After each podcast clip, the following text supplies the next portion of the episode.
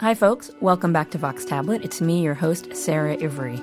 Today, a fresh look at David the King. In the annals of biblical kings, David stands out. He's a humble shepherd, he slayed Goliath, he wrote poetry, he dethroned his predecessor, and he reigned in Israel for 40 years. His heroics inspired artists throughout history, from Michelangelo to Leonard Cohen. But he was also willfully blind to deceits around him, at times undisturbed by good judgment. He pursued women married to other men, and he was responsible for the deaths of innocents, even in his own family. You could say, and I will, that David contained multitudes. And in a new book called David, the Divided Heart, Rabbi David Wolpe takes a look at this legendary but flawed Jewish hero. Named by Newsweek as the most influential rabbi in America, David Wolpe is also a renowned writer. His look at David is his most recent title, and it's part of Yale University Press's Jewish Lives series.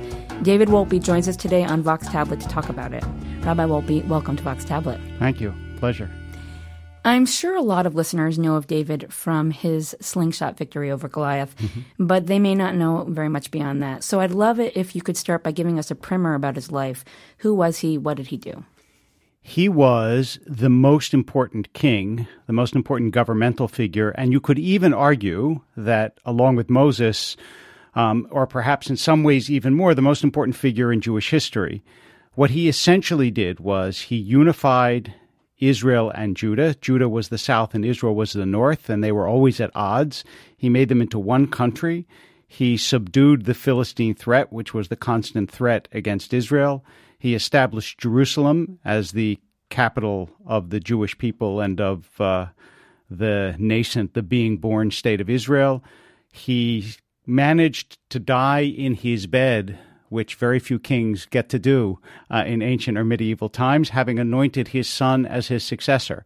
Um, that's sort of the brief précis of the most complicated documented life in the Torah, well, really in the Bible. And uh, he also is supposed to be the precursor of the Messiah, which means that whoever the Messiah is or has been claimed to be has to always show that they have their lineage back to David. A lot has been written about David over the years, both by uh, rabbis centuries ago and in more recent times. The poet Robert Pinsky wrote a book for Nextbook Press, which is affiliated with Tablet, yes. about King David. I wonder, what did you hope to convey about David that had not been explored before?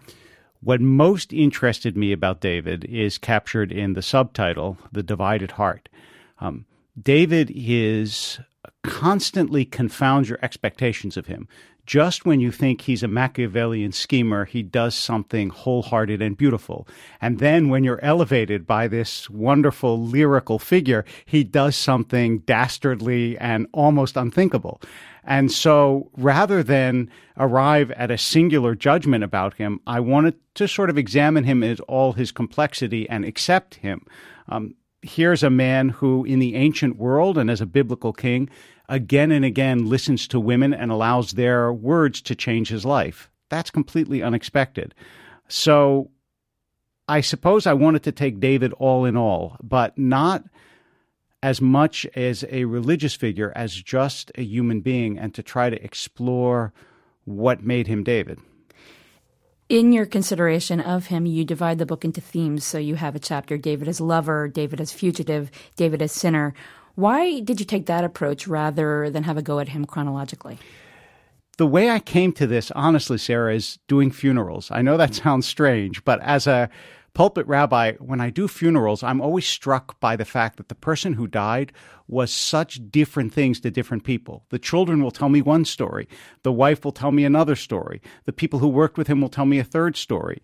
And they don't necessarily contradict, though sometimes they do, but when you put them all together, you get a full person. And that's what I tried to do for David. Is there one category in which he most stands out for you?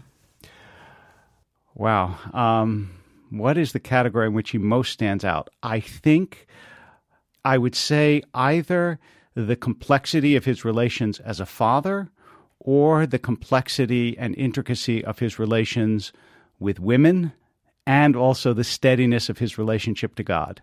Those three, which are in some ways intertwined, make David particularly fascinating. Well, let's talk about him a little bit as a father because he does allow for uh, terrible violence among his children. He sort of steps back and lets them have at each other in a brutal way. He does. He was, I think we can extrapolate from the evidence that he's himself a neglected child and becomes a neglectful father which is a dangerous thing for a king because when there's a lot at stake, it's almost like being a very, very wealthy man who doesn't pay attention to what the kids are doing in the business.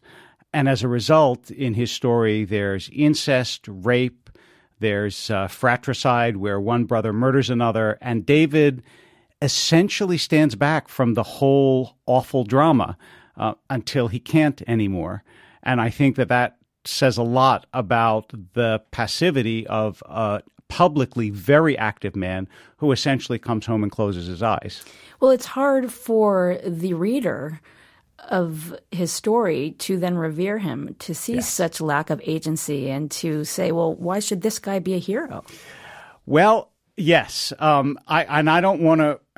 I don't want to tell people why they should think of him as a hero, uh, although in some ways I do. And in fact, I, I sent the book to a, a, good friend who wrote back and said, "Love the book, don't like David." so, which I understand. Uh, but the the remarkable thing about him is that, as I said, every time you start to dismiss him and you say, "Oh my God, I can't like this guy," he does something astonishing and the same person who, yes, neglected his family, which, by the way, is not an unusual feature among kings. I mean, look in the Middle Ages, um, or even among moderns who are leaders. That same man also, as I said, succeeds in in anointing his own son and giving him crucial advice at the end of his life, um, and manages somehow to uh, to unite a kingdom. So it is the double edge of of uh, historical kind of charisma. David is often credited as a great poet. It's thought that he edited and contributed to the book of Psalms. Is his interest in verse mentioned uh, throughout the Bible? How do we come to know of that? It's mentioned a little bit in Samuel, especially in his uh, his heartbreaking and beautiful elegy over Saul and Jonathan when they die. Um, and uh, and we know that when he's young, he's first introduced to Saul, who's the king preceding David. He's first introduced to Saul because he's called into his court to play the lyre, which is an ancient harp, uh, in order to coax Saul out of his melancholy. Saul, it's very hard to diagnose somebody thousands of years later, and I'm not a psychiatrist, but he's looking pretty manic depressive from this distance. He clearly had, or bipolar, he clearly had very dark moods, and David somehow managed in another act of of empathy and sympathy that you wouldn't expect from such a periodically brutal man manages to to bring Saul back to normalcy. How exactly do we know the particulars of David's life? Where in the Bible specifically do we find out information about him? So, in the Bible itself, the, the main story of David is contained in the book of Samuel, Samuel 1 and 2, um, which is just a way of saying it's a big book, so it's divided into two books.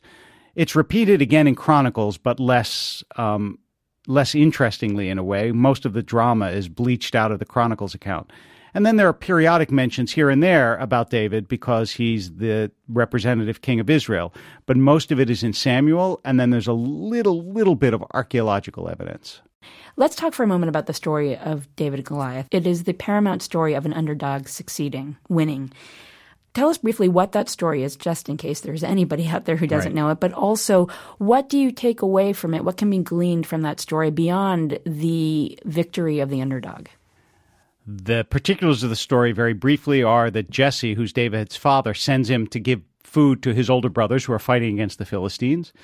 David goes off to do that, and he hears that Saul's offering a reward to anybody who can defeat this Philistine champion Goliath, who basically offered a one on one combat. He said, rather than fight any of the Israelites who can defeat me, you win. Uh, Goliath is a giant and formidably strong. And David, hearing about it, says the first thing that he says in the Bible. And in the Bible, the first thing you say is characteristic of who you are. He says, Well, what's going to be given to whoever defeats Goliath, thereby indicating a level of self interest uh, that's probably healthy in a king, but maybe dismaying in a biblical hero. And then he goes on to say, because he insulted the king of Israel and so on. And then he approaches his older brother who tries to dismiss him in the form of older brothers. And he says, no. And David eventually decides on his own, not at God's direction, that he's going to challenge Goliath. So he goes up against Goliath. And the truth is, he's not an underdog because even though he's a little kid and Goliath is a giant, David has a long range weapon. Goliath has a spear. And we know even from modern studies in Israel that shepherds spend a lot of time with slings and with stones and can be incredibly accurate, and the stones can be lethal. So, what happens in the end is David knocks Goliath down with a stone and then, with Goliath's own sword, cuts off his head. What you learn from this in part is that David, as we see again and again, changes the rules of the game in the way that a true original does. It's almost like as a king, as a warrior, even as a, a, family figure, David's not playing the same game everyone else does. It's almost like while everybody else is painting realism, Picasso comes along and decides to be cubist. I mean, nobody would have thought, let's go up against Goliath with a slingshot instead of a sword. David does, and part of his triumph is the extraordinary breadth of his imagination. One thing that was fascinating to me in reading the book was your struggle in a way to justify or to understand some of his actions, which uh, seem quite questionable. I want to talk here for a moment about his seduction of Bathsheba, a married woman who he sees on a rooftop bathing herself.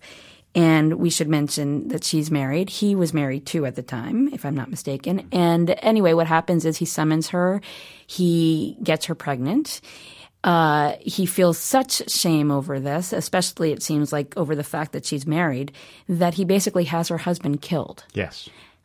How can we possibly uh, reckon with this? With well, these this transgressions? is the, you can't. The transgression itself, the cynicism of it, of having her husband killed, um, the whole story, uh, that you can't actually excuse, even though the rabbis of the Talmud try to excuse it in certain ways.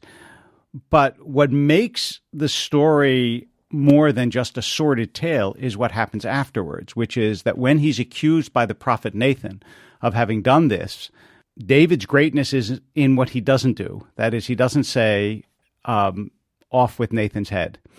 Um, Nathan is a prophet, he has no power.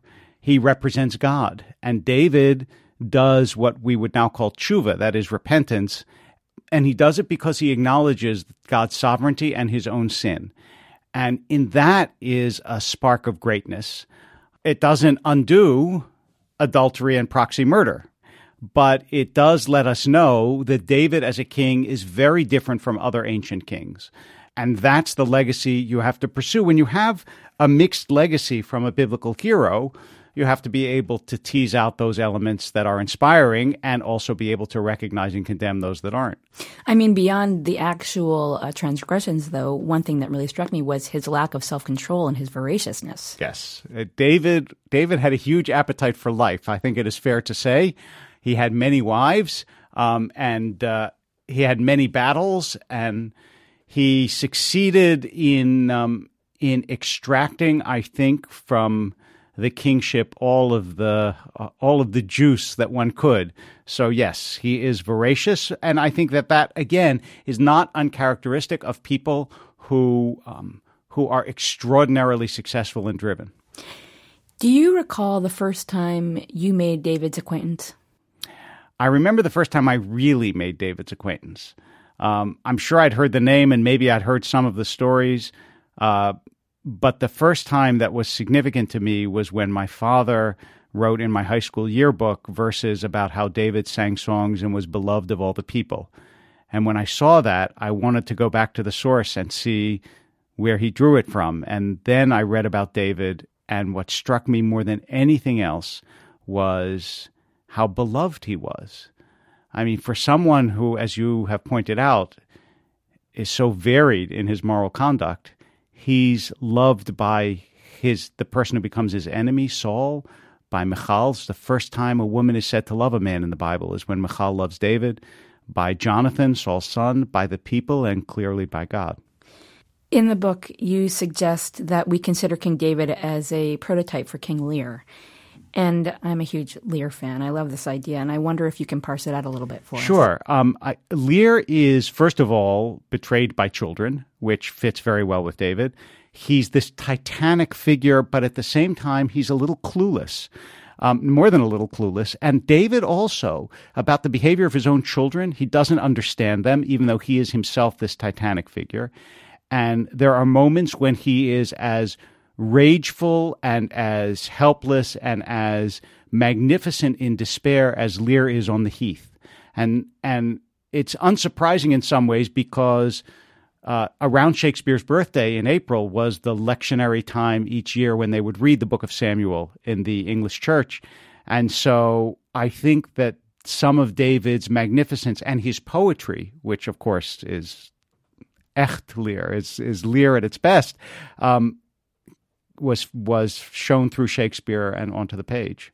Besides Shakespeare, of course, other writers were influenced by uh, King David. I mean, there's Faulkner's Absalom. Absalom. What I wonder is what piece of art inspired by David is your favorite? Hmm. I mention in the book um, Rembrandt has a portrait of Bathsheba, and and the moment he chose was was brilliant. He chooses the moment when she gets the note that summons her to see the king. And on her face is this combination of sorrow and slight anticipation and um, and it's painted the way Rembrandt paints that is the dark background and the lit and the lit figure and you feel all the heaviness of a moment that actually is going to influence all of history and that that might be my favorite are there lessons from David that you've been able to apply in your own life or in your ministrations to your congregation? I think primarily there are two. One is that seeing the different facets of David reminds me how infinitely complicated and layered every human being is, and that uh, and that there is no conclusions that you can draw that are final about the human heart. And the second is the extraordinary redemptive power of someone to change their life, even from the most awful doings, into something that becomes important and beautiful. And David, over and over and over again, um, disappoints with his deeds and then astounds with his goodness. Rabbi David Wolpe, thank you so much for speaking with us. Thank you. David Wolpe is the rabbi of Sinai Temple in Los Angeles. He is the author, most recently, of David, the Divided Heart. It's out now from Yale University Press's Jewish Lives series, which sponsored this podcast. Vox Tablet is produced by Julie Subrin. I'm your host, Sarah Ivry. As ever, we thank you for listening.